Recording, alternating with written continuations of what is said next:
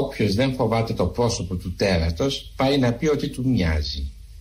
Και η πιθανή προέκταση του αξιώματος είναι να συνηθίσουμε τη φρίκη να μας τρομάζει η ομορφιά. Εδώ είμαστε. Ο άνθρωπος είναι εκείνο το τρελό ζώο του οποίου η τρέλα ανακάλυψε τη λογική. Κορνίλιος Καστοριάδης. Σαν σήμερα γεννήθηκε.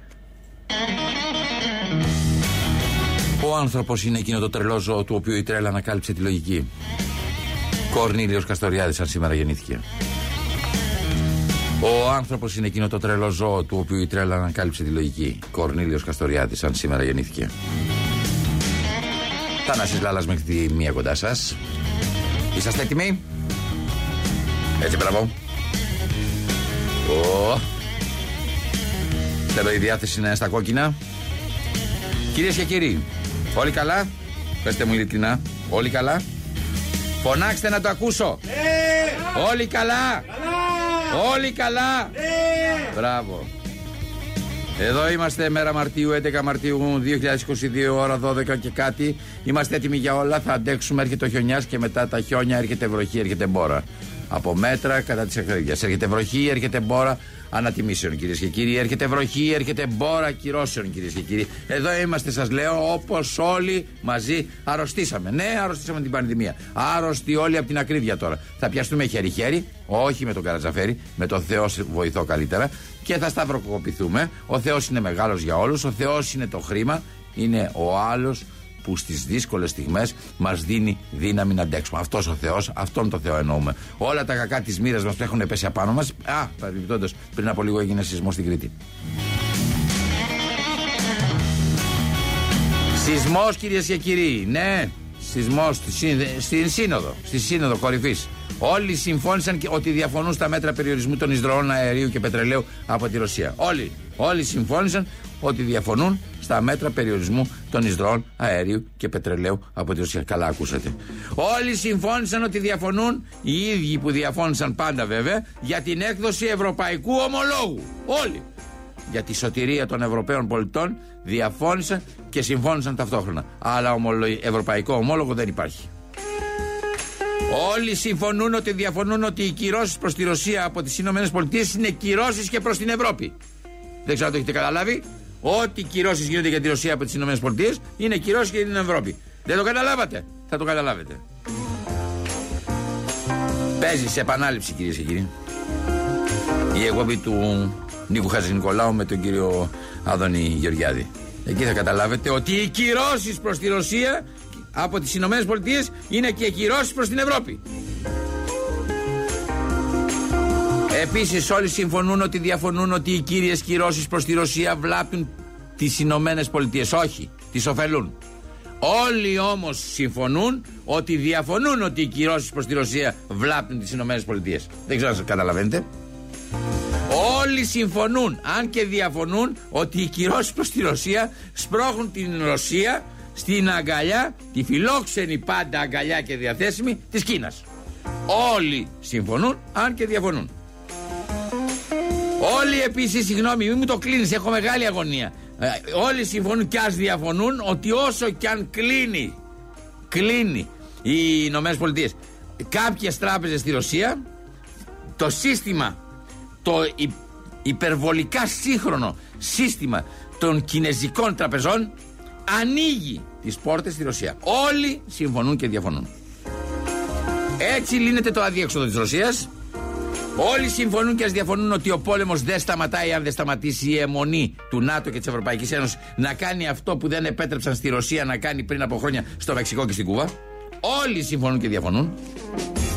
Κυρίες και κύριοι, όλοι συμφωνούν και διαφωνούν ότι ο πόλεμος είναι γεωπολιτικός. Ναι. Όλοι συμφωνούν και διαφωνούν ότι ο πόλεμος είναι γεωπολιτικός. Όλοι συμφωνούν ότι το χρήμα είναι ο σύγχρονο Θεός. Εκτός από το Χρήστο. Εκτός από το Χρήστο. Χρήστος Μητριλινιό αρχισυντάκτης αυτής της εκπομπής. Σηκώνει το ανάστημά του και λέει: Εγώ αυτό δεν το υπογράφω. Όλοι διαφωνούν ότι οι Ορθόδοξοι Χριστιανοί σκοτώνουν άμαχους για το χρήμα. Εκεί, σε αυτό τον πόλεμο που ξέρετε που βλέπετε κάθε βράδυ στην τηλεόρασή σας. Γιατί από την τηλεόραση το βλέπετε. Όλοι διαφωνούν ότι οι Ορθόδοξοι Χριστιανοί σκοτώνουν άμαχους για το χρήμα. Εκτός από τον Χρήστο. Τον αρχισυντάκτη μας, τον Μητυλινιό. Ο οποίος διαχωρίζει τη θέση του. Όλοι όμως συνεχίζουμε να είμαστε καλά και το ίδιο ευχόμαστε και για τους υπόλοιπους, οι οποίοι δεν είμαστε όλοι εμείς. Είναι οι αναποφάσιστοι, τα άκυρα και τα λευκά. Είναι και αυτοί. Κυρίες και κύριοι, όλα αυτά και πολλά ακόμα στην εκπομπή αυτή που θα συζητήσει σήμερα πάρα πολύ βιαστικά. Θα μπει στην, ε, με τον Ιωάννη Βαρυφάκη. Γραμματέα της μέρας 23 συμφιπιά, δηλαδή μέρας 25. Προηγείται ο κύριος Βαρουφάκης όλων γιατί έχει να διαδηλώσει και παρακαλώ πολύ τηλέφωνο στον κύριο Βαρουφάκη για να μιλήσουμε μαζί του για λίγο. Πάμε. Κυρίες και κύριοι, σήμερα εδώ στην εκπομπή φιλοξενούμε τον κύριο Βαρουφάκη. Είναι πολύ μεγάλη χαρά μου που μιλάμε και πάλι μαζί στο ραδιόφωνο, κύριε Βαρουφάκη. Μετά από πάρα πολύ καιρό. Έχει περάσει καιρός. Έχει περάσει καιρός, ναι, αλλά ε, Σας κάλεσα σήμερα να μιλήσουμε για δύο-τρία πράγματα τα οποία πιστεύω ότι είναι πολύ επίκαιρα και θα ήθελα να ακούσω την άποψή σας. Ένα από αυτά, πριν ξεκινήσουμε για τα άλλα που τρέχουν και για, το, για, την, ε, για αυτό που κάνετε σήμερα, για την πρόταση, την ερώτηση που κάνετε προς τον Πρωθυπουργό, να δούμε λιγάκι τη, την ιστορία που εξελίσσεται στην, μεταξύ Ρωσίας και Ουκρανίας και μεταξύ βεβαίως Ρωσίας και όλων των υπολείπων. Πιστεύετε ότι αυτός είναι ένας πόλεμος γεωπολιτικός ή είναι ένας πόλεμος οικονομικός; Είναι πόλεμο γεωπολιτικό έχει ξεκινήσει υπόκοφα από τη δεκαετία του, 90 όταν άρχισε το ΝΑΤΟ να επεκτείνεται προς Ανατολάς αλλά τη στιγμή που ο Πούτιν επέλεξε τους μαζικούς βομβαρδισμούς μια εισβολή ολική. Όλη η φιλολογία, η συζήτηση, η ανάλυση για το τι μας οδήγησε εδώ ε, Προφανώς μπαίνει σε δεύτερη μοίρα. Αυτό που έχει σημασία αυτή τη στιγμή είναι να σταματήσει ο σκότωμος των ανθρώπων, οι τραυματισμοί, η, η, η αποτελμάτωση της ευρωπαϊκής κοινωνικής οικονομίας, την οποία τη ζούμε μέσα από την ακρίβεια εδώ. Πρέπει να σταματήσει αυτός ο πόλεμος τώρα και μετά να ξανακοιτάξουμε ιστορικά και γεωπολιτικά τα αίτια αυτού του πολέμου. Πιστεύετε ότι όλο αυτό το πράγμα εξελίσσεται σήμερα για κάποιους συγκεκριμένους λόγους; Δηλαδή, αυτό θα μπορούσε να έχει εξελιχθεί ή δοθήκαν οι αφορμές να εξελιχθεί πολύ πριν, αρκετές φορές μεταξύ Ρωσίας και των, ε, των χωρών που πιστεύει ότι είναι ε, χώρες που δεν θα έπρεπε να είναι στο ΝΑΤΟ, δεν θα έπρεπε να είναι στην Ευρωπαϊκή Ένωση, είναι τις δική της επιρροές χώρες, ας πούμε, ε, της Ρωσίας. Δόθηκαν οι ευκαιρίες. Σήμερα, γιατί συγκεκριμένα εξελίχθηκε με την Ουκρανία; Η Ουκρανία, σαν σημείο, είναι κάτι που είναι τελείως διαφορετικό για τη Ρωσία, σαν διεκδίκηση. Αν το δούμε ε, όσο πιο αντικειμενικά γίνεται, ε, εγώ προσωπικά δεν έχω καμία αμφιβολία ότι αν ε, η κυβέρνηση του φίλου μου του Άμβλου στην, ε, στην, στο Μεξικό δεχόταν να μπουν πυρηνικά όπλα, πυρηνική πύραυλη, ρωσική ή κινέζικη. Αφήστε τη Ρωσία, κινέζικη πύραυλη στα σύνορα του Μεξικού με, με τις ΗΠΑ, νομίζω θα είχαμε πάρα πολλές εξελίξεις στη Βόρεια Αμερική. Ένας πύραυλος ο οποίος τοποθετείται στο Χάρκοβο, σε 25 λεπτά φτάνει στη Μόσχα. Αυτό είναι το επιχείρημα του Βλαντιμίρ Πούτιν. Από τη στιγμή όμως, επαναλαμβάνω, όλα αυτά έχουν την σημασία τους, αλλά όχι την ώρα που σκοτώνει ο κόσμος. Την ώρα που σκοτώνει ο κόσμος πρέπει να καταδικάσουμε τα εγκλήματα του Πούτιν στην Ουκρανία και πρέπει να κινηθούμε όλοι μαζί ώστε να σταματήσει ο βομβαρδισμό και να αποσυρθούν τα στρατεύματα. Σήμερα εσείς κάνετε μία πρόταση, ερώτηση στον ε, ε, Πρωθυπουργό της χώρας σε σχέση με, την, ε, με, ό,τι συμβαίνει στην Ουκρανία. Ε, συγκεκριμένα να ε, ρωτάτε ποια είναι η ειρηνευτική λύση που προτείνει η κυβέρνηση, η ελληνική κυβέρνηση. Δηλαδή αν έχει, φαντάζομαι, αυτό εννοείται, ένα σκεπτικό για την ειρήνευση στην περιοχή. Αυτό περίπου δεν θέλετε να πείτε.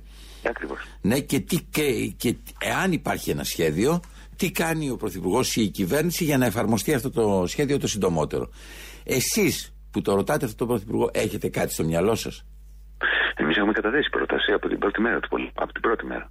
Από την στιγμή που πρωτομπήκαν τα ρωσικά στρατεύματα στην Ουκρανία, λέμε και ξαναλέμε ότι ο μόνος τρόπος να μην εξελιχθεί αυτή η εισβολή σε μία μόνιμη τραγωδία σε ένα Αφγανιστάν στην περιφέρεια της Ευρωπαϊκής Ένωσης είναι μία σύνοδος κορυφής μεταξύ του Αμερικανού Προέδρου και του κ. Πούτιν με την Ευρωπαϊκή Ένωση και τον κ. Ζελένσκι ε, στο περιθώριο, αλλά στο περιθώριο να υπάρξει μια άμεση συμφωνία μεταξύ των δύο μεγάλων αυτών δυνάμεων αποχώρησης των στρατευμάτων των Ρωσικών ε, με αντάλλαγμα κάτι πρέπει να πάρει και ο Πούτιν για να δείχνει να το κάνει mm-hmm. με αντάλλαγμα εγγύησης των Ηνωμένων Πολιτειών για την ουδετερότητα της Ουκρανίας. Και για μας η ουδετερότητα της Ουκρανίας δεν είναι αυτό που λένε οι Άγγλοι second best, δεν είναι Ωραία. Τι να κάνουν, δεν μπορούν να είναι στο ΝΑΤΟ, δεν μπορούν να είναι στη Δύση, ας είναι ουδέτεροι για να υπάρχουν. Και εμάς είναι η ιδανική λύση για την Ουκρανία. Γιατί όπως θυμάστε κι εσείς, υπήρχαν χώρες διαμάντια στη διάρκεια του ψυχρού πολέμου, όπως η Αυστρία, όπως η Σουηδία, όπως η Φινλανδία, που ε, αναπτύχθηκαν και δημιούργησαν ε, ε, φαντασμαγορικές δημοκρατίες και τεχνολογίες, μην ξεχνάμε Nokia, μην ξεχνάμε την αυστριακή βαριά βιομηχανία, επειδή ήταν ουδέτερες, όχι παρά το γεγονός ότι ήταν ουδέτερες. Και αν εμείς οι Ευρωπαίοι Ευρωπαϊκή Ένωση. Θέλουμε να βοηθήσουμε τους Ουκρανούς, μια ανεξάρτητη ουδέτερη Ουκρανία να αναπτυχθεί. Κανένας δεν σταματάει την Ευρωπαϊκή Ένωση να ρίξει χρήμα μέσα από την Ευρωπαϊκή Τράπεζα Επενδύσεων. Υπάρχουν διάφοροι τρόποι να το κάνει αυτό. Να βοηθήσουμε στην ανοικοδόμηση και ενίσχυση μιας νέας ανεξάρτητης δημοκρατικής Ουκρανίας. Χαίρομαι που το, τα λέτε όλα αυτά, αλλά επίσης θέλω να σας πω ότι από τη δική μου μεριά τουλάχιστον, χωρίς να είμαι ειδικός, ε, έχω την εντύπωση ότι δεν θα γίνει αυτό που λέτε. Δηλαδή στην πραγματικότητα είναι πολύ ωραίες αυτές τις προτάσεις, αλλά βλέπουμε πάλι η Ευρωπαϊκή Ένωση, το ζήσαμε και χθες αυτό, δεν συμφωνεί σε πράγματα τα οποία θα έπρεπε να αποτελούν κοινή συμφωνία όλων για να δοθούν λύσεις. Ε, υπάρχει μέσα στην Ευρωπαϊκή Ένωση μια διαμάχη πολύ έντονη ε, που έχει να κάνει με εθνικά συμφέροντα, με οικονομικά συμφέροντα, με όλα αυτά τα πράγματα. Έχω την εντύπωση λοιπόν ότι όλο αυτό είναι, μένει στην, στην, στη σφαίρα του ευχολόγιου. Δηλαδή, άλλοι είναι οι λόγοι βαθύτεροι που επιμένει η μία ή η άλλη πλευρά για τη σύγκρουση, τη συνέχιση της σύγκρουσης. Πρώτον αυτό. Και δεύτερον, κάποιος κερδίζει ενώ στην πραγματικότητα φαίνεται ότι χάνει από όλη αυτή την ιστορία. Και νομίζω ότι αυτός που κερδίζει είναι οι Ηνωμένες Πολιτείες. Που δεν επιτρέπουν να βρεθεί μια λύση, γιατί από την μη λύση που υπάρχει στην Ουκρανία κερδίζει αρκετά. κερδίζουν αρκετά οι Ηνωμένες Πολιτείες. Πάρα πολλά. Πάρα πολλά. Ενισχύουν τη θέση τους ε, εντονότερα και οικονομικά. Αρχίζουν να πουλάνε τεράστιες ποσότητες LNG. Αλλά κοιτάξτε, εδώ μπαίνουν δύο ζητήματα. Πρώτον, έχετε δίκιο, η Ευρωπαϊκή Ένωση ουσιαστικά δεν υπάρχει. Δεν υπάρχει Ευρωπαϊκή Ένωση. Έχουμε καταφέρει, ιδίως μετά την κρίση στο ευρώ, η Ευρωπαϊκή Ένωση να μην έχει πλέον κάποιο ειδικό βάρος ε, ε, στο γεωπολιτικό παιχνίδι. Γι' αυτό και μίλησα για σύνοδο κορυφής Biden-Putin με την Ευρωπαϊκή Ένωση να παίζει στην καλύτερη περίπτωση επικουρικό ρόλο. Το δεύτερο θέμα όμως που, ισχύει, που παίρνει είναι το εξή. Και είναι ο λόγος για τον οποίο καταθέτω επικαιρή ερώτηση στον Πρωθυπουργό. Η Ελλάδα είναι μια μικρή χώρα. Εμείς δεν μπορούμε να λύσουμε το ουκρανικό. Όμως, είμαστε μια χώρα με εκπροσώπηση στην Ευρωπαϊκή Ένωση, με εκπροσώπηση στο ΝΑΤΟ. Ο κ. Μεσοτάκη, ο κ. Δένδια, οι εκπρόσωποι της ελληνικής κυβέρνησης θα βρεθούν γύρω από το μεγάλο στρογγυλό τραπέζι, τόσο στο πλαίσιο της Ευρωπαϊκής Ένωσης, όσο και στο πλαίσιο του ΝΑΤΟ. Εκεί έχει πολύ μεγάλη σημασία να ακουστεί μια φωνή μιας μικρής χώρας, η οποία ε, να είναι η φωνή του ορθού λόγου. Και να πει, παιδιά, κοιτάξτε, εδώ αυτό το πράγμα, αν το αφήσουμε να εξελιχθεί, τελικά δεν θα υπάρχουν νικητές, ούτε καν οι ΗΠΑ. Αυτή τη στιγμή ο Biden αντιμετωπίζει ένα πάρα πολύ μεγάλο πρόβλημα με την ακρίβεια κι αυτός. Έχει εκλογές, τα λεγόμενα midterms, τα οποία έρχονται, που μπορεί να αποδειχθούν ε, το βατερλό του δηλαδή να χάσει οποιαδήποτε δυνατότητα να νομοθετεί τα επόμενα δύο χρόνια που θα είναι στην κυβέρνηση. Ο Πούτιν έχει και αυτός λόγο να ψάχνει έξοδο κινδύνου. Μία χώρα μικρή, όπως έχει αποδείξει στο παρελθόν η Ελλάδα, με κινήσεις που είχε κάνει ο Ανδρέας Παπανδρέου παλιά, Κωνσταντίνος Καραμαλής κάποιες στιγμές. Η Νορβηγία, για παράδειγμα, μια μικρή χώρα, σχετικά μικρή χώρα, πιο πλούσια από εμάς, αλλά μικρή και αυτή, η οποία παρά το γεγονός ότι ήταν μέλος του ΝΑΤΟ, έπαιρνε πάντοτε μια στάση που βοηθούσε ειρηνευτικές διαδικασίες, είτε αυτές ήταν στη Μέση Ανατολή είτε αλλού. Ε, γιατί δεν θα μπορούσε και η Ελλάδα με μια ε, καλά διατυπωμένη πρόταση για μια ουδέτερη ανεξάρτητη Ουκρανία που θα μπορούσε να την πουλήσει αυτή τη λύση ο Πούτιν στο δικό του το σύστημα στους ολιγάρχες, στους αυτοστηρίζουν μια δική του νίκη ότι σταμάτησε την προσανατολάς επέκταση του ΝΑΤΟ ε, θα μπορούσε μια τέτοια ελληνική φωνή να κάνει τη διαφορά. Δεν λέω ότι θα έλυνε το πρόβλημα και εγώ είμαι απεσιόδοξος, κύριε Λάνα. Δεν είμαι αισιόδοξος, αλλά έχουμε υποχρέωση μέσα στην απεσιοδοξία και στη δύσκολη στιγμή να θέτουμε ένα απλό ερώτημα. Τι μπορούμε να κάνουμε για να βοηθήσουμε; Ξέρετε, ε, μπορώ να μιλάω με εσάς λίγο πιο άνετα και πιο ανοιχτά. Ε, ε, αυτό το πράγμα που λέτε είναι κάτι πολύ απλό. Ή τουλάχιστον ένας στοιχειοδός έξυπνος άνθρωπος που ηγείται θα μπορούσε να το σκεφτεί. Γιατί δεν το σκέφτεται ένας άνθρωπος που ηγείται. Τι είναι δηλαδή αυτό που κάνει την εξυπνάδα βλακεία; πάρα πολύ δύσκολο να μπει κάποιος στο μυαλό κάποιου άλλου. Είναι το μεγάλο αυτό, αυτό φιλοσοφικό ζήτημα αυτό. Έτσι δεν είναι; Ακόμη και στους πιο κοντινούς μας ανθρώπους. Κοιτάξτε, εδώ υπάρχουν δύο ειδών ε, πολιτικοί ηγέτες. Ε, εκείνοι που. Το είχε πει και ο Τζορτ Μπέρνο Σο κάποτε. Εκείνοι που είναι αρκετά περίεργοι, με, περίεργοι με τον καλό τρόπο και θέλουν να προσαρμόσουν τον κόσμο σε αυτά που πιστεύουν ότι ισχύουν και στους άλλους που προσαρμόζουν αυτά που εκείνοι πιστεύουν στον κόσμο που υπάρχει. Ο κ. Ζετάκης είναι ένας προσαρμοστικότατος πρωθυπουργός, βλέπει γύρω του τι θέλει ο κ. Μπάιντεν, τι θέλει ο κ. Σόλτς, τι λέει ο κ. Μακρόν και προσπαθεί να το πει εκείνος πριν το πουνιάνει, βασιλικότερο του βασιλέου. Είναι ένας πάρα πολύ επικοινωνιακός και ευέλικτος γεσμαν. Ε, Δυστυχώς αυτή τη στιγμή, όταν όλο το καράβι της Δύσης πηγαίνει προς λάθος κατεύθυνση, γιατί ουσιαστικά μπαίνουμε σε μια διαδικασία από την οποία κανείς δεν θα βγει κερδισμένος, τότε χρειάζεται μια ηγετική φωνή η οποία να μπορεί να πει όχι, δεν είναι σωστή η κατεύθυνση αυτή. Η μικρή Ελλάδα, είμαστε σύμμαχος στο ΝΑΤΟ με όλες εσάς, είμαστε μέλη της Ευρωπαϊκής Ένωσης, αλλά εμείς έχουμε άλλη άποψη. Για ποιο είναι το κοινό μας συμφέρον. Γιατί ξέρετε, κύριε Ελλάδα, σε τελική ανάλυση, ναι, βεβαίως οι ΗΠΑ ενισχύουν τη θέση τους. Εγώ ξέρετε, ποιο βλέπω όμως να ενισχύει τη θέση του ακόμα περισσότερο. Την Κίνα. Την Κίνα, ναι, βέβαια. Αυτή τη στιγμή η ηγεσία της Κίνας στο Πεκίνο τρίβουν τα χέρια τους. Δεν με πειράζει. Καλά κάνουν οι άνθρωποι. Έτσι. Αλλά μην το ξεχνάμε αυτό. Ε, οι κυρώσεις που επέφερε η Αμερική, η Αμερική το, έτσι, δεν το έκανε η Ευρώπη, αποκόπτοντας την κεντρική τράπεζα της Ρωσίας από το διεθνές σύστημα των κεντρικών τραπεζών, το οποίο το ελέγχουν οι ΗΠΑ. Αυτό, είναι μια... αυτό είναι μια τεράστια κίνηση. Γιατί ουσιαστικά ξέρετε τι έκαναν. Δεν, δεν κάνω κριτική αυτή τη στιγμή. Μπορεί και να έπρεπε να το κάνουν. Απλά το περιγράφω και τον αλλίω. Αυτό που έκανε είναι να επέβαλαν στην Κεντρική Τράπεζα της Κίνας να κάνει στάση πληρωμών απέναντι σε δυτικέ τράπεζες. Για σκεφτείτε το αυτό. Δεν έχει ξαναγίνει στην ιστορία του καπιταλισμού ποτέ τους επιβάλλουν να κάνουν στάση πληρωμών. Ο Πουτίν γυρνάει και λέει: Αυτό δεν μου ε, ε, τα χρήματα, τα δολάρια τα οποία έχω στη Δύση δεν μου τα επιτρέπετε να τα χρησιμοποιήσω για να αποπληρώσω δυτικές επιχειρήσεις και τράπεζες. Ε, τότε θα τους πληρώσω με ρούβλια. λοιπόν δεν είναι.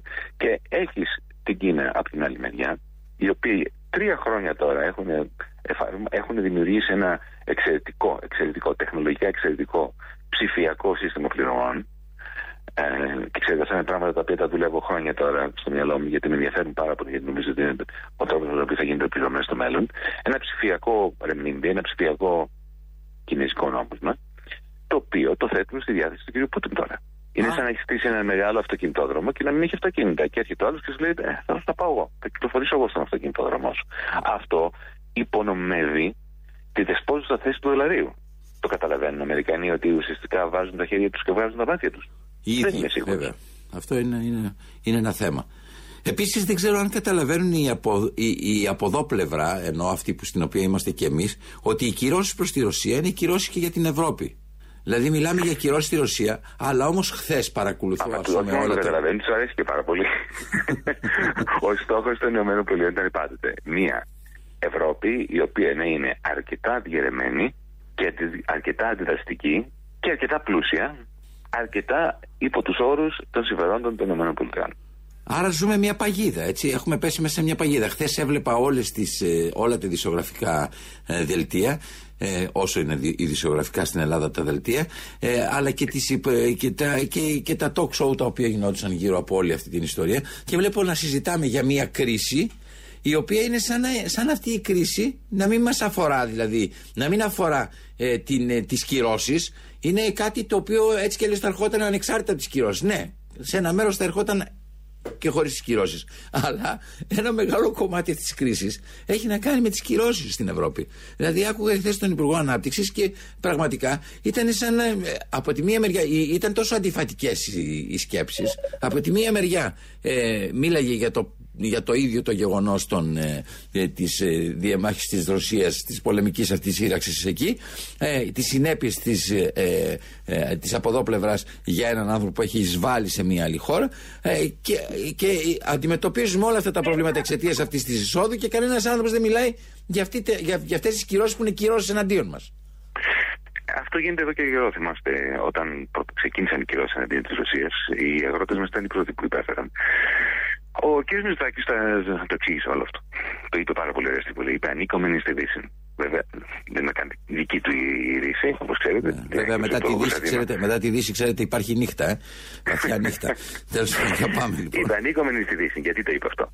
Το είπε για να πει ότι ε, το παίρνουν οι αποφάσεις από τις ΗΠΑ, από το ΝΑΤΟ και εμείς ε, θα είμαστε ειδού ο στρατό σας. Θα είμαστε ε, έτοιμοι να μην αμφισβητήσουμε την σοφία των αποφάσεων αυτών. Θα, απλά θα υπερθεματίσουμε και θα δείξουμε ότι θα είμαστε τα καλύτερα παιδιά. Το αποτέλεσμα βέβαια είναι τραγικό. Αν το δεις και από την δική μας έτσι, περιφερειακή γεωπολιτική σκοπιά. Ε, στέλνει καλά στην κόφη στο Ζελένσκι. Ο Ζελένσκι ε, αμέσως ε, σπέβδει να ευχαριστήσει τον πρόεδρο Ερντογάν. Τους Τούρκους. Ε, πηγαίνει ο κ. Μητσοτάκης και λέει ναι σε όλα στα μέτρα εναντίον της Ρωσίας που πλήττουν σε Έλληνες αγρότες. Ε, πιανού διπλωματική θέση βελτιώνεται. Πού γίνεται η συνάντηση των Υπουργών Εξωτερικών Ουκρανίας και Ρωσίας; Στην Τουρκία. Δεν δουλεύει. Το, το, το, αυτό το συνεχές ναι σε όλα δεν λειτουργεί. Δεν δουλεύει. Ε, είσαστε ένας άνθρωπος που είχατε, έχετε αναμειχθεί σε μια πολύ περίεργη περίοδο της, ε, της Ελλάδος και έχετε κατακριθεί από άλλους άνθρωπους ε, έχετε, ε, ε έχει, ε, είναι πιο ευνοϊκή η στάση απέναντι σε αυτό το οποίο συμμετείχατε. Θα σας πω, είναι τόσο μεγάλο κόστος να πει ένας πολιτικός λάθος έκανα πάμε παρακάτω. Α, αυτό είναι ένα συνολικότερο ερώτημα για όλους μας και για εσάς και για μένα. Για όλους. Όχι μόνο για τους πολιτικούς. Δυστυχώς από τον εαυτό μου ξεκινάνε οι ερωτήσεις. Είναι δύσκολο για τον, για, τον ανθρώπινο νου να έρθει αντιμέτωπος με τα, τα δικά του άλματα. Ε, εγώ προσπαθώ να είμαι αυτοκριτικός, ταυτόχρονα άλλο το να είσαι αυτοκριτικός και άλλο το να παραβιάζει βασικές αρχές της δικής σου λογικής. Ε, για παράδειγμα, όταν τελείωσε η θητεία μου στο Υπουργείο Οικονομικών, η σύντομη θητεία μου και πολυτάραχη, ε, δεν έκατσα να γράψω ένα βιβλίο που και εγώ να το γράψω. Έκατσα για ένα περίπου χρόνο και ξέρετε τι έκανα. Κοίταζα όλα μου τα email, όλα μου τα χαρτιά, όλα μου τα SMS και προσπαθούσα να κάνω αυτοκριτική. Να δω τη συγκεκριμένη, τη συγκεκριμένη ώρα, όταν αυτός μου είπε εκείνα και εγώ το, το άλλο. Τι θα μπορούσα να έχω κάνει διαφορετικό. Ε, αυτό ήταν μια εσωτερική διαδικασία. Δεν ε, αφορά πολύ κόσμο. Βρήκατε πράγματα που θα έπρεπε να τα κάνετε διαφορετικά; Πάρα πολλά. Πάρα πολλά. μόνο, μόνο ένας φανατικός άνθρωπος δεν, δεν βρίσκει πράγματα τα οποία θα μπορούσε να έχει κάνει διαφορετικά. Αλλά κύριε Λάλα, εντάξει, τώρα το έχουμε πάει στη φιλοσοφική συζήτηση που είναι βέβαια και πιο ενδιαφέρον. Ε, που ενδιαφέρουσα. Το κέριο ερώτημα όταν κάνεις αυτοκριτική δεν είναι τι θα έπρεπε να έχω κάνει διαφορετικά. Αυτό είναι εύκολο. Τα πάντα. Το ερώτημα το, το οποίο σκοτώνει, mm. που σπάει κόκαλα, είναι τι θα έπρεπε να έχω κάνει διαφορετικά με τις πληροφορίες που είχα εκείνη τη στιγμή. Ναι. Αυτό είναι πολύ σημαντικό. Και γιατί δεν το έκανα διαφορετικά εκείνη τη συγκεκριμένη ναι. στιγμή, γιατί ναι. είναι για να μάθω κάτι για το μέλλον. Δηλαδή, τι φταίει, γιατί ξέρετε, δεν ξέρω αν είσαστε σύμφωνος κι εσείς. Πιστεύω ότι οι άνθρωποι ε, λέμε ότι ε, αυτός έχει ταλέντο για ηγέτης, αυτός έχει ταλέντο για ζωγράφος, αυτός έχει ταλέντο για συγγραφέας, αυτός έχει για οικονομολόγο.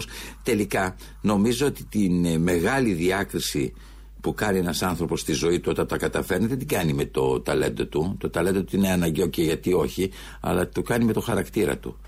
Και πολλές φορές όταν όλα αυτά τα πράγματα ερχόμαστε αντιμέτωποι με το χαρακτήρα μας κάθε φορά, όταν πρέπει να κάνουμε αυτή την αυτοκριτική. Και εκεί βέβαια δοκιμάζει το χαρακτήρας. Ε, πάμε σε αρχαίο ελληνικές συζητήσεις περί ύφους.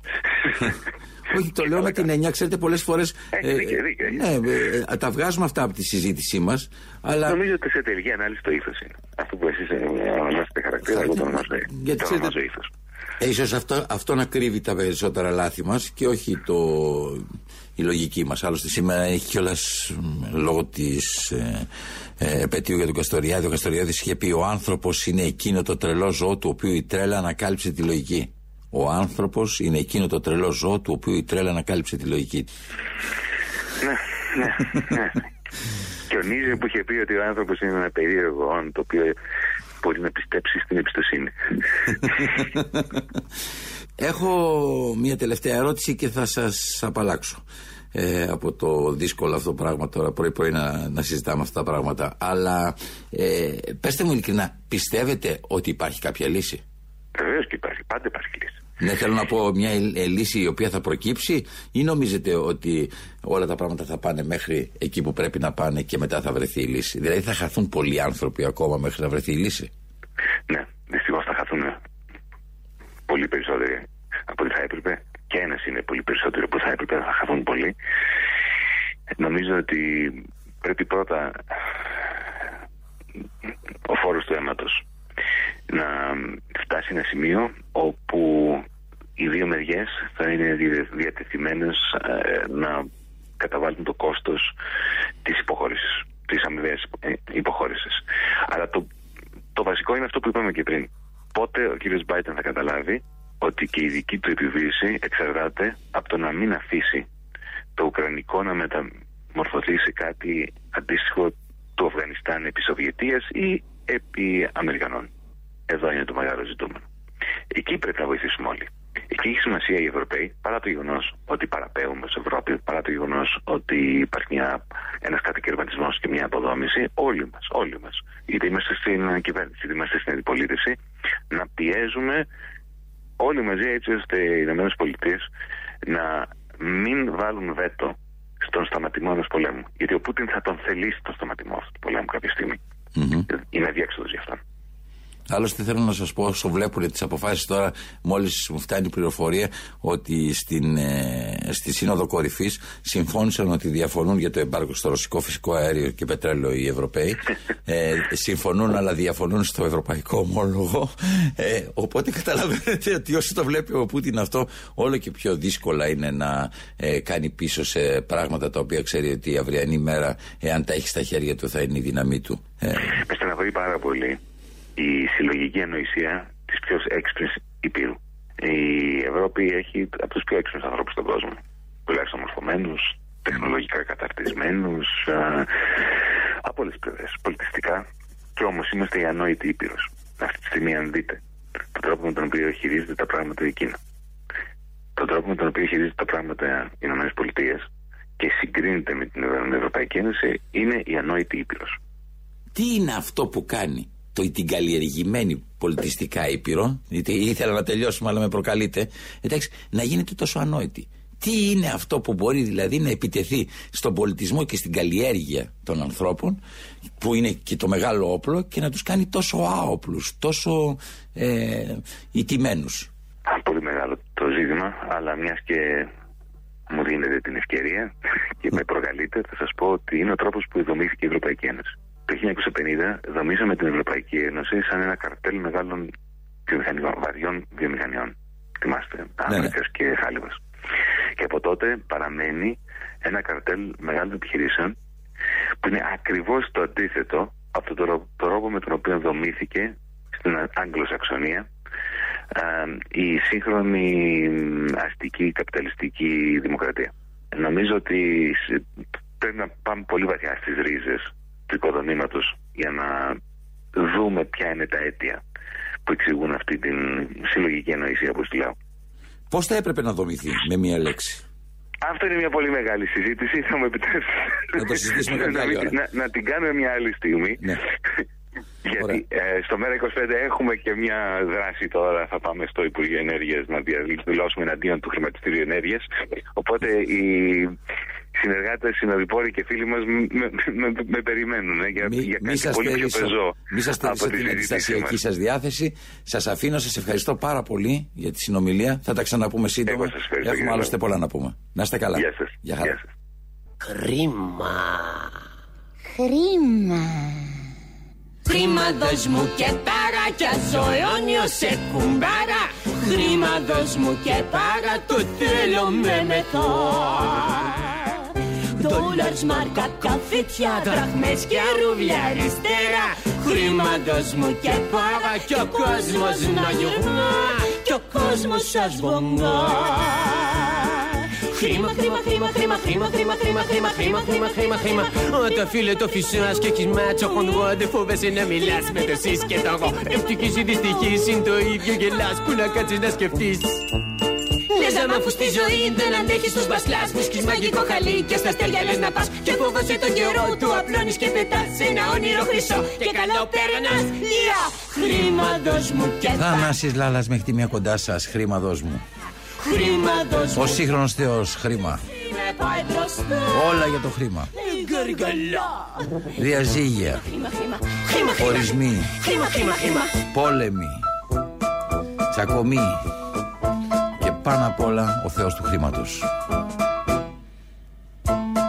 Μένετε συντονισμένοι κυρίες και κύριοι. Η Πρωτέργεια και σήμερα κοντά μας. Η Πρωτέργεια, ο τομέας της ηλεκτρικής ενέργειας και φυσικού αερίου της Μητυλινέω, της μεγαλύτερης ιδιωτικής εταιρείας ενέργειας στην Ελλάδα. Εδώ παρέα μας, παρέα σε αυτή την εκπομπή κάθε μέρα από τις 12 μέχρι τη 1. Μένετε συντονισμένοι λοιπόν μέχρι τη 1 θα είμαστε κοντά σας και τώρα μπορείτε κυρίες και κύριοι να ανοίξετε τη διάθεσή σας. Ανοίξτε σας παρακαλώ την πορτίτσα, τραβήξτε την κουρτίνα της στεναχώρια σας.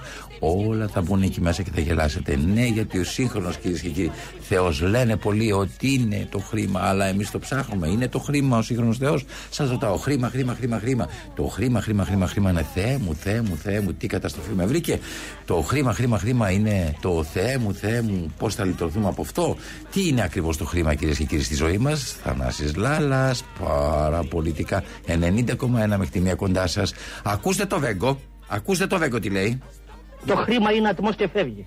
Η δόξα είναι ατμός και πάει. Ζεις για λίγα χρόνια τη ζωή σου και ύστερα από λίγο άμμο μη ενωδώ αλληλούια. Χαρούμενο θέμα βρήκες. Καλέσατε την Ιερά Αρχιεπισκοπή Αθηνών. Παρακαλώ. Ναι, γεια σας. Κυρια... Καλημέρα σας. Κυριακοπούλου λέγομαι και είμαι πιστή και ήθελα να ρωτήσω κάτι το οποίο νομίζω ότι ο Αρχιεπίσκοπος βεβαίως δεν μπορεί να βγει στο τηλέφωνο να μου πει αλλά αν κάποιος ιερωμένος Πέστε μου, πέστε μου, τι θέλετε. Κοιτάξτε, αυτό ήθελα να σας πω. Έχω ε, γύρω μου είναι από το γιο μου μέχρι τις φίλες μου, οι οποίες κάθε φορά που μιλάω και προσεύχομαι και όλα αυτά που κάνει ένας πιστός άνθρωπος γυρίζουν και μου λένε ότι ο σύγχρονος Θεός είναι το χρήμα. Και δεν ξέρω τι να τους απαντήσω γιατί πραγματικά παίζει ένα σημαντικό ρόλο το χρήμα στη ζωή Με μας. τον πνευματικό σας θα μιλήσετε, Α, κυρία. μίλησα, Εδώ ναι, που καλείτε δεν είναι έχω- διοικητικές υπηρεσίες. Ωραία, Τι να μπο- σας πω για το μπορώ χρήμα; να συζητήσω με έναν ιερωμένο.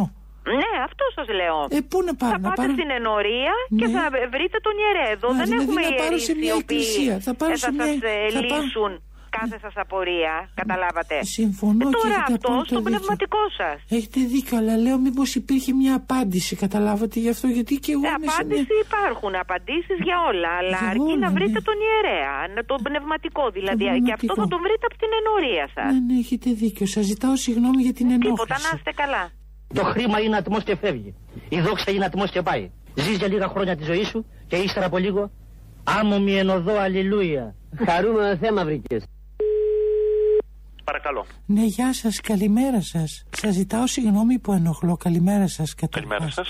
Κοιτάξτε, είμαι μια ενορίτσα, δηλαδή είμαι ε, ε, ε, ε, από, από την περιοχή και λέγομαι Κυριακοπούλου. Και ήθελα να σας ρωτήσω το εξής. Ε, μπορεί να σας φανεί αφελές, αλλά ε, είμαι με, την, ε, με τους φίλους μου και με το γιο μου και, όμως, και ακούω συνεχώς μέσα στο σπίτι, επειδή ξέρουν ότι είμαι θρησκευόμενη, ε, ακούω να λένε ότι ε, μην πιστεύεις αυτό το, το, ο Θεός είναι το χρήμα. Το χρήμα είναι ο σύγχρονος Θεός. Και ήθελα να ρωτήσω, τι απαντάμε σε αυτή την περίπτωση, γιατί πράγματι παίζει σημαντικό ρόλο το χρήμα στη ζωή μας. Και πήρε, παίρνω σε εσάς που. Ότι προφα- είναι, ότι είναι ένα μέσον για να μας παρέχει κάποια δυνατότητα. Ναι. Ε, υπήρχαν εποχές και πολιτισμοί που ο πλούτος έπαιζε πολύ σημαντικό ρόλο. Ναι, Ε, Ιδίως για τους Ιουδαίους ήταν ένα καλό αγαθό, ναι, αλλά όχι το καλύτερο απ' όλα. ναι. Ε, ο Χριστός με τη διδασκαλία του δίνει μια, τη δυνατότητα μιας απόστασης από τον πλούτο, Ναι, γιατί, διότι τίποτε δεν κατηγόρησε περισσότερο όσο τον πλούτο και την ε, θρησκευτική υποκρισία. γιατί ο Χριστός τον κατηγόρησε τον πλούτο; Γιατί είναι οδός προ- που οδηγεί στην απώλεια, στο χάσιμο της Βασιλείας του Θεού. Ναι. Στην απληστία. Ορίστε. Και στην απληστία. Και στην απληστία. Και Και, σε- μάλιστα για την απληστία λέει κάπου ο Απόστολος Παύλος ότι η απληστία, δηλαδή η πλεονεξία, είναι καθαρή ειδωλολατρία. Ναι. Ξέρετε, το, το λέω όλο αυτό γιατί τώρα έχει γίνει και τόσο πολλή συζήτηση με αυτό που γίνεται εκεί στις δυστυχείς αυτούς τους ανθρώπους στην Ουκρανία από τη Ρωσία που είναι και ορθόδοξη. Ε, Ναι, ναι. ε, και Ναι, τα βλέπετε, τα το βλέπετε. βλέ- ναι, και ο- εγώ λένε όλοι ότι όλα αυτά τα γίνεται για οικονομικούς λόγους και για τον πλούτο. Και λέω, Μμμ, ένα λεπτό, πιθανότατο. πώς μπορεί να είσαι ορθόδοξος και ταυτόχρονα ο πλούτος να σε παρασύρει. Ε, γιατί διαστρεβολ- διαστρεβλώνονται οι σκέψεις των ανθρώπων. Καλή μου Διαστρεβλώνουν κυρία. τις σκέψεις. Σας ευχαριστώ πάρα Παρακαλώ, πολύ. Τα παρακαλώ, να σέβομαι. είστε Να καλά, είστε ο Θεός καλά. μαζί σας, να είστε καλά. Ευχαριστώ κύριε. Τα λεφτά, τα λεφτά, ποιος τα ανακάλυψε Τα λεφτά, τα λεφτά, μας παράλειψε Τι παθαίνει ο άνθρωπος με του παρατυπώλα Τα λεφτά, τα λεφτά, Εδώ είμαστε πρωτέργεια. Τα λεφτά, τα μπερδέ Ο τομέα ηλεκτρικής ενέργειας και φυσικού αερίου της Μυτιλινέω με τα πολλά καταστήματά της, ναι, 330.000 παροχές, θέλουν εξυπηρέτηση κυρίες και κύριοι. Και η πρωτέργεια φροντίζει. Φροντίζει να φτιάξει ένα δίκτυο καταστημάτων, 8 καταστήματα, 4 στην Αθήνα, στην Αττική δηλαδή, ένα στη Θεσσαλονίκη, ένα στη Λάρισα, ένα στη Ιωάννα και ένα στην Πάτρα και έρχονται έποτε άλλα ε, για να εξυπηρετεί, να εξυπηρετεί όσο το δυνατόν καλύτερα σε εσάς σε υψηλότερο επίπεδο. Τα γύρια στο καζίνο τι πατάς εφόσον έχεις γύρια Το χρήμα κυρίες και κύριοι, το χρήμα. Όλα γίνονται Σε περίοδο ακρίβειας αρχίζει και διχάζει τα πάντα. Αρχίζουν και γίνονται οι μετακινήσεις. Προκειμένου να ικανοποιήσουμε τα εκλογικά σώματα, προκειμένου να εκλογεί τα εκλογικά ακροατήρια, κυρίες και κύριοι. Μπορούμε και από δεξί να γίνουμε αριστεροί και από αριστεροί να γίνουμε δεξί. Πώς θα ικανοποιήσουμε αυτούς που διαμαρτύρονται για να τους ξαναπάρουμε την ψήφο; Αυτό είναι το κόλπο, το μεγάλο κόλπο. Αυτή είναι η μεγάλη πώληση της εποχής. Αλλά πριν απ' όλα κυρίες και κύριοι, πριν απ' όλα πηγαίνουμε σε ένα. σε ένα. σε ένα κυρίες και κύριοι διάλειμμα. Σε ένα διάλειμμα διαφημιστικό για να μπούμε μετά να δούμε τι θα γίνει με το πολιτικό. Εγώ θα πάω λεφτά εδώ μέσα. Ας είναι καλά ο πατέρας μου, ο πλούσιος. Η οικονομία κάνε και σφίξε τα λουριά Τώρα που είσαι νέος να έχεις τα γυρατιά Έτσι, Η οικονομία κάνε έτσι. Δημήτρη Κύρκο που είσαι στον ήχο. Έτσι, οικονομία κάνε. Τώρα που είσαι Και εσύ Παναγιωτάκη. Εσένα σου μιλάω, Κάτσιος. Άστα ηχητικά. Τώρα που είσαι Άκου τραγουδάκι.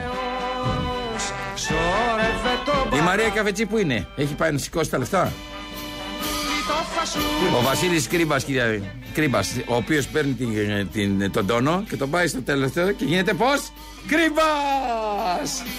γεμίζει το σακούλι σου Έτσι. Και βέβαια ο Χρήστος Μητυλινιό είναι, αυτή, είναι τα στελέχη αυτής της εκπομπής, τα οποία φροντίζουν. Το 211-10-80-880 είναι το τηλεφωνικό μας κέντρο. Όσοι προλαβαίνετε να πάρετε τηλέφωνο ακόμα, Ελένη Τάγκα, κυρίες και κύριοι, υποδέχετε τις φωνές σας.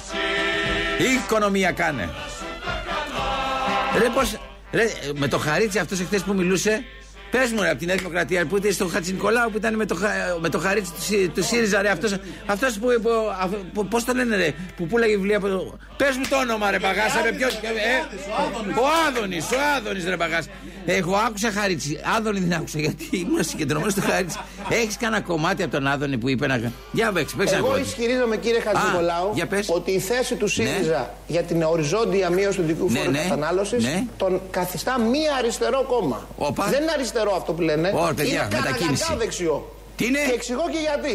Ναι. Διότι ας υποθέμε ότι έχουμε να δώσουμε 600 εκατομμύρια. Τώρα το ότι θα βγαίνατε και από Μα θα το από εξηγήσω. Έτσι, έτσι, από αριστερά. Είναι αριστερός. Εξηγήσω. Δώστε μου ένα λεπτό. Για ένα πες. λεπτό. Λέμε λοιπόν τα δημόσια μας οικονομικά είναι συμμεγμένα. Οχ. Δεν πρέπει να μπούμε στο στόχο Αυτοί των που ψήφισαν, αγορών. Οχ. και Αυτοί πρέπει που να πάμε ψήφισαν στα τώρα, δικά μας ε, συμφωνούμε. Γεωργιάδη, Αυτό δεν συμφωνούμε. θα πρέπει να ψηφίσουν στη ΣΥΡΙΖΑ. Έχει βγει η αριστερά. Θα ψηφίσει ο προπολογισμός Για πες, ναι. 600 εκατομμύρια. Ναι. Αυτό είναι η μείωση του Ναι. δικού φορού κατανάλωσης. Ναι. 600 εκατομμύρια. Ναι. Πολύ ωραία. Τι Δεν ανάλυση πάμε να αριστερή δούμε είναι αυτή, 600 για πες. εκατομμύρια. Ναι. Πάμε να δούμε τα 600 εκατομμύρια.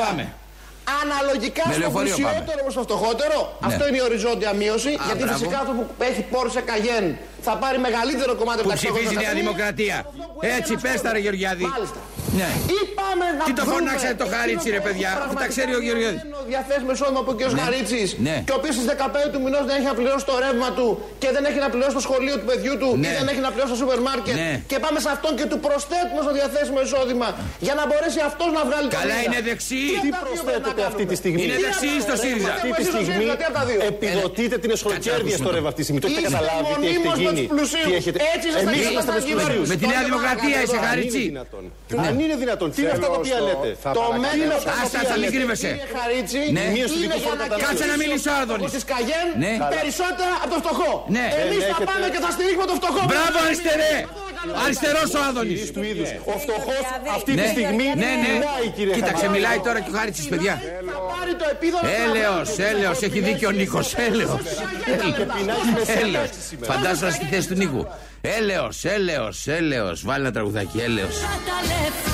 Όπα. Παιδιά, το ότι βγαίνει ο Άδωνης προκειμένου να επιχειρηματολογήσει αριστερός, μπερδεύει τόσο πολύ το δεξιό ψηφοφορό, ο οποίος ψηφίζει ως συνήθως Νέα Δημοκρατία, και ξαφνικά του λέει ο Άδωνης ότι παιδιά, ότι ο ΣΥΡΙΖΑ είναι δεξιά. Είναι ασύλληπτο. Βγαίνει ο ίδιος Άδωνης και λέει στους ψηφοφόρους της Νέας Δημοκρατίας: Ρε, ψηφίζετε λάθος, ρε. Ο ΣΥΡΙΖΑ είναι ο δεξιά. Και εμείς είμαστε οι αριστεροί. Η θέση του ΣΥΡΙΖΑ Έλα. για την οριζόντια Να μείωση το. του δικού φόρου κατανάλωσης Ναι. τον καθιστά μη αριστερό κόμμα. Μπράβο. Δεν είναι αριστερό αυτό. Δεν που είναι λένε. αριστερό. Είναι καραγαγκά δεξιό. Καρακα... Είναι Νέα Δημοκρατία ο ΣΥΡΙΖΑ. Παιδιά, ο Τσίπρας είναι Νέα Δημοκρατία. Είναι φανερό την άλλη φορά οι δεξιοί να ψηφίσετε ΣΥΡΙΖΑ. Δεν το πιστεύετε, ξαναβάλτο. Ακούστε Η το. θέση του ΣΥΡΙΖΑ Ναι, για ναι, την οριζόντια ναι. μείωση του δικού φόρου κατανάλωσης τον καθιστά μη Ναι. αριστερό Μη κόμμα. αριστερό κόμμα. Δεν είναι Φανερό. αριστερό αυτό που λένε. Τι είναι; Είναι καραγαγκά δεξιό. Καρακακά δεξιό, Νέα Δημοκρατία. Σας τα λέω, ρε παιδιά. Έχει αλλάξει. Πάρε σε παρακαλώ πολύ αμέσως Νέα Δημοκρατία. Είμαι νεοδημοκράτης και θέλω να διαμαρτυρηθώ.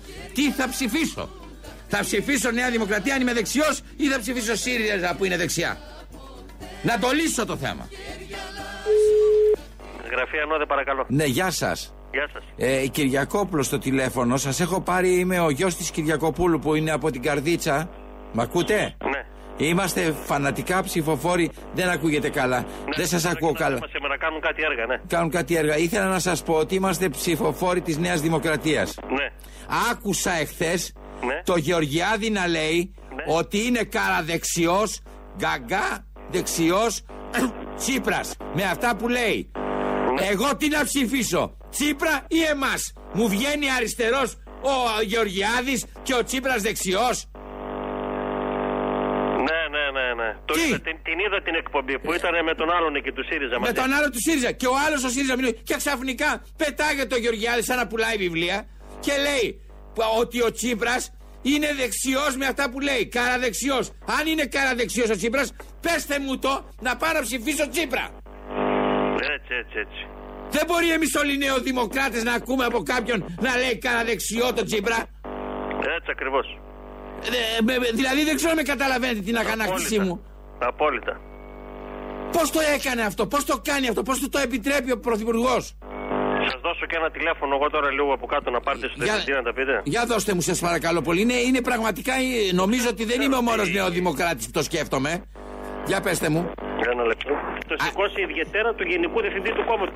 Έτσι, έτσι. Και το αφήνω το τηλέφωνο. Όποιος θέλει να πάρει και θα το δώσω το τηλέφωνο να παίρνουν και οι φίλοι μου. Ναι, Να- ναι, ναι. Εντάξει, Γιατί, ευχαριστώ. εντάξει, λέμε, λέμε, λέμε διεύρυνση, διεύρυνση, αλλά νομίζω ότι κάνουμε μετατόπιση εμείς τώρα. Μπράβο.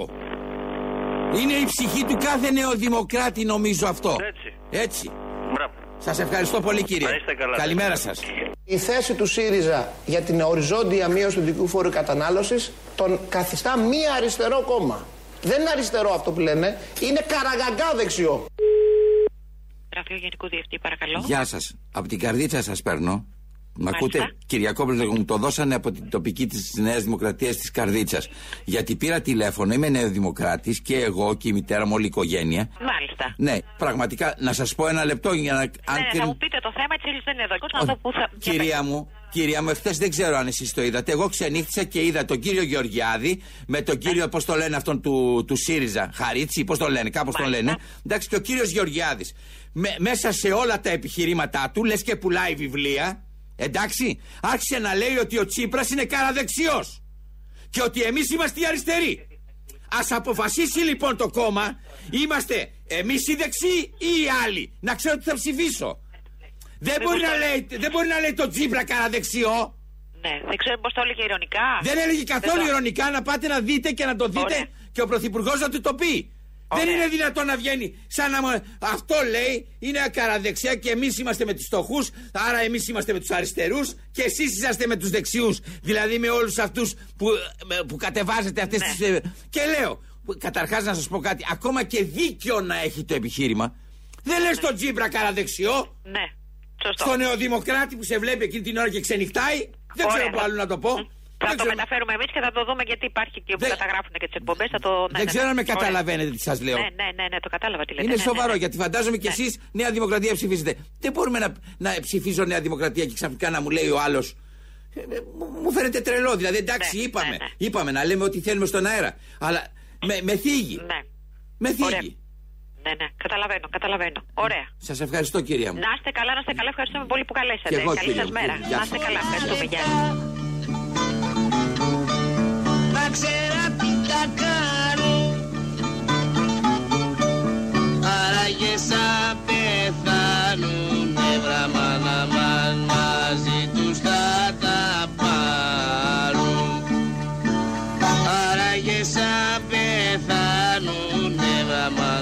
Θανάση μου στέλνεις ένα μήνυμα Θανάσης και εγώ και μου λες ας πούμε να μην αφήνω τόση ώρα τον κύριο Βαρουφάκη να μιλάει στον αέρα γιατί δεν είναι σοβαρός. Και θέλω να σου πω ότι τον έχει ψηφίσει ένα κομμάτι του ελληνικού λαού. Μικρότερο όχι από αυτό που τόσο όσο έχεις ψηφίσει και εσύ το κόμμα αλλά εντάξει είναι μικρότερο. Εντάξει τι να κάνουμε πρέπει όλοι να έχουν λόγο εδώ πέρα. Είναι μια ανοιχτή εκπομπή. Άλλωστε οποιοδήποτε σοβαρή συζήτηση μπορεί να την πάρετε και σαν αστεία. Δεν είναι δεδομένο δηλαδή ότι επειδή μιλάμε και έχουμε ένα σοβαρό ύφος ότι όλα αυτά τα πράγματα είναι σοβαρά ξέρετε άλλωστε στην τηλεόραση το βλέπετε έτσι μιλάνε όλοι σοβαρά και λένε αστεία πράγματα. Δεν θέλω να, δεν θέλω να δεσμεύετε την ψυχή σας, το μυαλό σας. Αφήστε το ελεύθερο να μπουν μέσα όλες οι βλακίες όλα τα έξυπνα πράγματα να γίνει ένα μίξερ εντάξει και να ξαναψηφίσετε αυτά που ψηφίζετε. Δηλαδή δεν υπάρχει κανένας λόγος ας πούμε παιδιά να τσακωνόμαστε γιατί αυτό, αυτό είναι ένα πράγμα. Κατα- εσύ Γιάννη μου δεν είσαι εσύ Θανάση μου δεν είσαι ο ένας. Ο ένας καταλαβες ε, που ουσιαστικά αποφασίζεις. Είσαι εσύ και άλλα 10 εκατομμύρια που δεν τους λένε Θανάση και Γιάννης και Κώστας και Νίκος και τέτοια οι οποίοι παίρνετε όλα αυτά τα πράγματα βλαϊκίες, έξυπνα ε, τα ανακατεύετε μέσα στο μυαλό σας και μια φορά στις τόσες εδώ σας το ζητάνε ψηφίζετε αυτό που ψηφίζετε και το τρώτε μετά στη μάπα μην κουράζεστε μην κουράζεστε. Όλοι είμαστε συμμέτοχοι σε αυτό το πράγμα. Γι' αυτό εγώ προσπαθώ να τα ξεκαθαρίσω. Ο Άδωνης είναι ένας άνθρωπος πολύ σοβαρός. Όπως είδατε, εντάξει, είπε μια τάκα η οποία είναι η αλήθεια. Εγώ πρέπει να σας αφήσω τώρα, γιατί έρχονται και οι ειδήσεις, να ακούσετε επίσης σοβαρές ειδήσεις. Εγώ προσπαθώ να παρέμβω στις ειδήσεις, αλλά μου λέει ο συνάδελφος που λέει τι ειδήσεις είναι σοβαρός άνθρωπος και να μην παρεμβαίνω. Ε, μπορώ να μιλάω ώρα, εντάξει, αλλά έρχεται και η ελληνοφρένεια. Και επειδή έρχεται και η Λεωφρένα, θέλω να σας πω να σας αφήσω για λίγο. Εντάξει, θα έρθω πάλι τη Δευτέρα. Σας ευχαριστώ πάρα πολύ. Εντάξει, ευχαριστώ πάρα πολύ. Τι- Α, α, τη Δευτέρα θα ξεκινήσω με πορτοκάλια, κάνω δίαιτα. Σας το λέω και αυτό για να ξέρετε τι- πού οφείλεται ο εκνευρισμός μου. Εντάξει, ευχαριστώ. Και χαράς σας. Σούζι τρως και ψεύδεσαι και τρως. Μαν μαζί τους θα τα πάρουν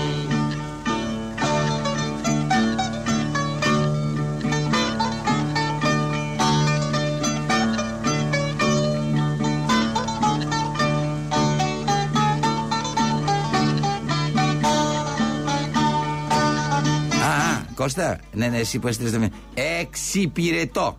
Έτσι, όχι εξυπηρετώ. Εξυπηρετώ, έχεις δίκιο. Έχεις δίκιο. Ευχαριστώ πάρα πολύ για την παρατήρηση. Ευχαριστώ. Εγώ ψήλι στην τσέπη μου Ποτές δεν αποτάζω Κι όλα τα τέτοια μου παίρνουν βραμάνα μαν μόνο σαν μαστουριάζω Κι όλα τα τέτοια μου παίρνουν βραμάνα μαν μόνο σαν μαστουριάζω Γεια σου Μάρκο άψιλε